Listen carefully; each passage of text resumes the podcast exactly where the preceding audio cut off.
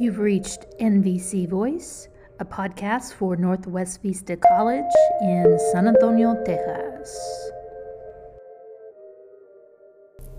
I'm Leslie Munoz.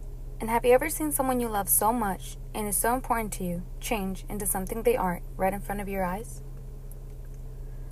On a Friday afternoon, the whole family was together sitting in the living room, and everyone in the family had their seat while we snacked watching a movie.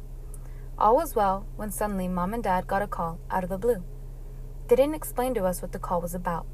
The same afternoon, they told us that they would drive up to New Baltimore, New York, and go to Mexico and back. Since I was only 11 and my brother was 5, we didn't question anything about it. And if we did, my father would only say, You're too young to understand. On Saturday, April 30th, 2013, they left us with our Aunt Susan and went along for their trip. Mom and Dad seemed stressed and confused when they finally came back, so I didn't bother asking any questions. Eventually, Dad pulled me in and explained to me what was happening. He said we would travel down to Mexico to see family more often than usual to see Grandpa. A year later, traveling became familiar to us now. But one day, coming home from school, my parents sat my brother and I down in the living room they told us that Grandpa got sick again. They explained that last year he had a silent cerebral infarction. They also described it as a silent stroke. When we finally understood, they said he had another, but it was even worse. As six years went by, I started to forget how long it's been with my grandpa's condition being like this. He started acting differently. He didn't recognize any of us and started failing so many things that were just natural to humans. As my parents would say, he became a toddler all over again. He forgot to eat appropriately. He got to the point where he forgot how to walk and barely speak. I couldn't explain how I felt. Confused would be an understatement. More doctor appointments started building up, and my grandparents moved to a larger city, Monterrey, Nuevo León. That's where I began speaking to my grandpa. He would joke around with me when I would ask, Has Grandma given you something to eat today? He would look at my grandma and say, Not that I know of, dear. I'm starving. She would roll her eyes and laugh. I started questioning how someone who I remember before all of this turned into someone so different. Yet he still had the strength to keep that happiness in his heart. The last visit we had with him was August 14th, 2018. I remember it was full of laughter and jokes. But that same day, I asked him something that I have never asked him in the six years that he's been like this. I simply asked, Grandpa, what's my name? He looked at me smiling and said, Leslie, right? I teared up and replied, You got it. When my family and I traveled back home, we went to sleep right away because it was a school night. That next morning, August 30th, 2018, we got the call from my grandma telling us that my grandfather passed. I felt sad, but I also felt relieved knowing that he didn't have to live like that anymore, and he could finally rest. After those years, I can genuinely and honestly say that he is the strongest man I've ever known. Hello, I'm a student at Northwest Vista College, and this is my podcast, Sign and Date Here. It's about that person that can either make your life fantastic or turn your life into a disaster. I look at old photos of us trying to remember how you were when I was younger. I can't recall the things we did together because it wasn't much. We never had a close relationship, and I'd get jealous whenever my classmates would talk about their dads and what they did for them and all the time they spent together. But we weren't like that. You would pick me up from school sometimes, head to the corner store, buy a liter of beer, chug it down, and then go home. You know I hated you drinking, so did mom, but she never cared. You would do it every day and sometimes more than once. Late at night, my face would touch the door, trying to listen to the arguments heart racing, thinking you would barge in. I would stay up hours crying in my bed because I knew something was wrong, but things just got worse. As I started getting older, I really didn't go to you for things. I made it through middle school and high school without you teaching me things that I wish you could. Until one day you picked me up from school and I noticed you weren't normal when I got into the car. We turned down the school parking lot and down another road into ongoing traffic. We were approaching a red light, and I told you, slow down. The car ahead of you is braking. You didn't give me a response, so I said it again. Slow down. Stop. It was too late. We crashed into the car ahead of us, ramming our truck into the small Ford Fusion. It was fast. I opened my eyes to focus on what was around me. I reached forward and I was in pain for my neck and arms. You got out of the car to make sure they were okay. They were safe, but they didn't have any insurance. Both cars were damaged, the tail end was crushed, and pieces everywhere. You weren't in the right state of mind. You just crashed into somebody while intoxicated, and now you're flooding the scene? You drove off in a hurry.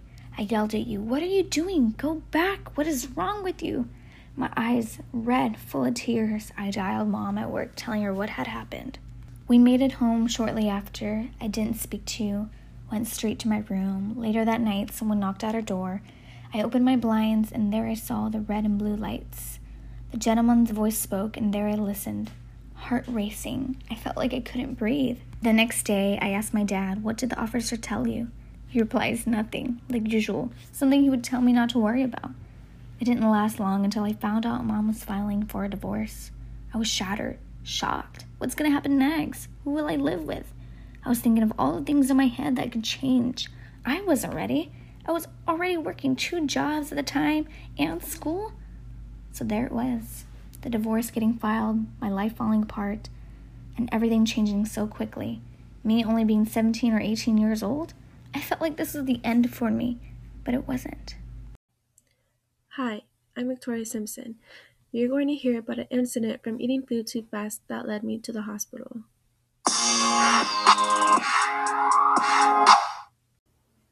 Tacos and ER. The usual going to church was good, but it was also tiring. It was hard trying to listen to a sermon while you're sitting in a comfortable chair in a slightly warm room. All I could ever focus on was what I was going to eat for breakfast that morning. It had been an early morning on a Sunday coming from church. On our drive to our first meal of the day, I longed to be doing something else on a Sunday morning. It felt so unusual if we didn't, like if I had just wasted a whole day away. I really looked forward to Sundays because I felt like those are the best days. It is the beginning of the week, and usually something is always happening on a Sunday. We arrived at Taco Palenque a Tex-Mex restaurant that serves you two tortillas with your own bean and cheese, just in case you had leftovers. Instead of spending more money on drinks, we went by the Bill Miller's down the street and refilled our cups with tea for only 50 cents. We believed in reusing cups to get refills for so cheap than to get a cup for something way more expensive. At the moment, I wish I had been eating Bill Miller's breakfast instead of nasty, oily tacos. My sisters and I sat down waiting for our parents to come back with condiments and water cups. At this moment, I was just happy we were finally sitting down and eating. As I was munching on my taco, I suddenly couldn't be able to swallow. If I had swallowed, it felt like something was sharp in my throat. I thought it was a sharp piece of tortilla, so I tried to gulp it down with some tea. With every swallow and gulp, the pain in my throat kept getting sharper and harder. I rushed to the restroom sink and turned on my flashlight, hoping I could find my problem. I opened my mouth and turned my head in all directions till I found what I was looking for. On the right side of my throat was stuck a piece of plastic. I hurried back to my mother and told her what happened, scared to keep swallowing the saliva that kept building up in my throat. My head filled with many thoughts like, what if I keep swallowing and it gets stuck and I really can't breathe or swallow? My mother practically shoved the flashlight down my throat and took one look. She gasped. I knew that if my mother was freaking out, then so should I. My mother's first instinct was yelling at the manager, then taking me straight to the ER. If anything scared me more, it was hospitals. I didn't like the feeling of waiting. It always made me nervous and put me on edge. My dad's presence in the waiting room that I was in made me panic more, and he knew it more than I did. He called for my mother, and she came in to replace him. I felt so easy with my mother's presence that I began to cry because of how scared I was. She knew that, and she told me to calm down, just as the doctor appeared. I sat down on the bed and opened my mouth, and I thought for the worst. The doctor stuck a long metal tweezer down my throat and pulled out a long, thick, clear plastic. It was longer than I had thought. I was told that it could have been a bristle from one of the cleaning brushes, Maybe perhaps some leftover plastic had fallen into my food. Either way, I was shocked. The doctor who then put the plastic in a bottle and told me to take it back to the restaurant and sue. After checking out and returning to the restaurant, my father went in with the cup and returned empty handed. We all looked at my father as if he was supposed to be returning with something like cash, so I thought. I was upset that I had an opportunity to be a billionaire, but instead I got an itchy, scratched, bloody throat. Since then, I have never eaten at a taco palenque. Hello, I am a student at Northwest Vista College, and today I'll be talking about a story about a car ride home that turns out to be everything but. I was 15 years old, and I just finished a day of school, and my mom was at work, so she, so she couldn't come pick me up. So she had one of my cousins pick me up. My cousin uh, is kind of a thug, so and I and my mom knows this, but there was no other way I was going to get home that day without waiting a few hours for my mom to finish. This was supposed to be just a simple drop off home, but it turns out to be everything but. So he comes, picks me up, and we shake hands and talk for a bit. Then he says he has to go in for a test at his schools, and he has to be there in 10 minutes or he can't take the test. I didn't want to be a burden on him, so I agreed to sit in the car and be dropped off after. So we start going on his way to school, and he's driving over 100 miles per hour on the highway. And uh, I notice a biker in front of us braking at the red light, and I look over to my cousin, and he's on his phone. I tap on his shoulder, and he sees the biker too. He starts slamming the brakes, but it's too late. We hit the biker, and he falls backwards onto the hood of the car and slides back down uh, the hood onto the ground. At this point, me and my cousin were completely stunned, and we were frozen for about 10 seconds. I thought we just killed him. I see that my cousin's doing nothing about what just happened, so I open the door until I see the biker stand up and start yelling at us. My cousin then puts the car into reverse, backs up, and then drives up on top of the sidewalk and back onto the road. I didn't even know what to think. I was I was speechless, and we didn't say anything for the rest of the time. Even after we even after that, we still ended up going to his university so he can take his test. I just sat in the car in complete silence. I was thinking of what could happen to me if the police found out that uh, what we did. After about 30 minutes, my cousin returns and I start asking him a bunch of questions about what is going to happen to us. He keeps telling me that nobody saw and that nothing would happen, and nothing did. It's been four years since this day, and I still feel guilty for what happened to the biker. I don't know if my cousin was overly committed to taking that exam or if I actually under overestimated his morals. But this moment in my life really started to make me think of uh, what I would do in that situation if I was the one in the driver's seat. I know if, I know that if I was the guy in the bike, I would be outraged if someone tried to pull a hit and run on me. I just tried not thinking about it because it just made me feel so guilty. It was not until last year when I was put into the same situation that that biker was. I was on my way home from school one day and I was hit head on in the middle of a cross section. I was disoriented and the car that hit me backed up and drove off before I got a chance to see the license plate or what kind of car it was. The car, which belonged to my mom, was severely damaged along the front door and bumper. I remember being so upset and mad at myself for not seeing, for not being able to see the license plate. I ended up paying for the damages, uh, and I have learned to let that anger go from the incident. But it wasn't after months of stress of getting the car fixed, which totaled up to almost $900. These two events really changed my perspective on uh, this event really changed my perspective on what happened years prior with my cousin. It taught me to take responsibility for my mistakes and not to avoid them, because it could make the situation worse for others.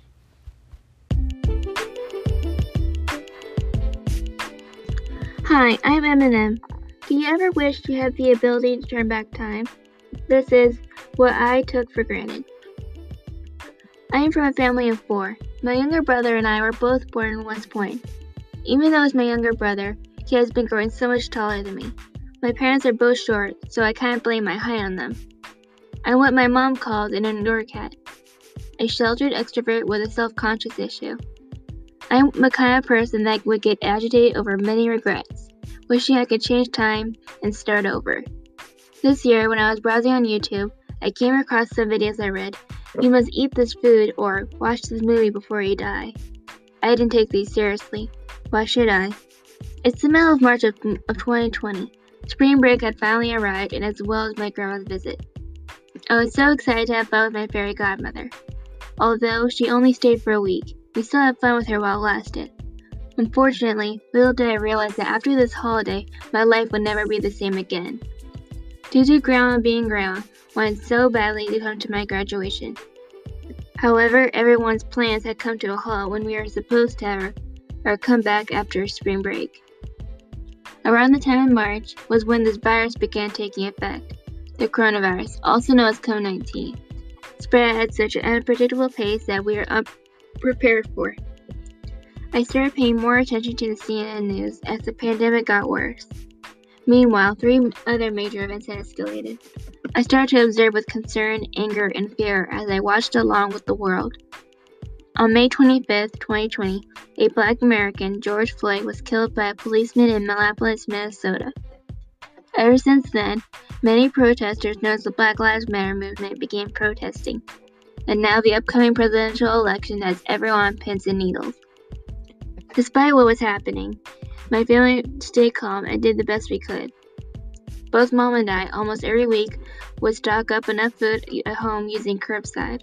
The grocery stores all over America are busy and packed. And as people started to take notice of this pandemic, they started stocking up as well their pantries, fridges, and cleaning supplies. What was so shocking to me was what most people were going crazy for toilet paper. Out of all the things people were fighting over it was a bathroom product, which is weird because the first thing I would think of buying was food. Meanwhile, my grandma was constantly worrying our family was not going to have enough supply of toilet paper. My mom kept trying to t- reassure her that we've got it covered, but she ignored mom and called me the next day. Honey, just to let you know that there's a gift being sent to you. You didn't buy a bunch of adult bunch of toilet paper, did you? Just please don't tell mom. A few days later, it was delivered at our doorstep. It had my, had my name on it. During these rough months of staying safe, I slowly came to regret not taking advantage of the time to probably enjoy the last moments of going into places for a long time. This year has made me more aware of the opportunities I missed. Overall, I know I, that I must use my time more wisely, for I only have one life to live in, not nine.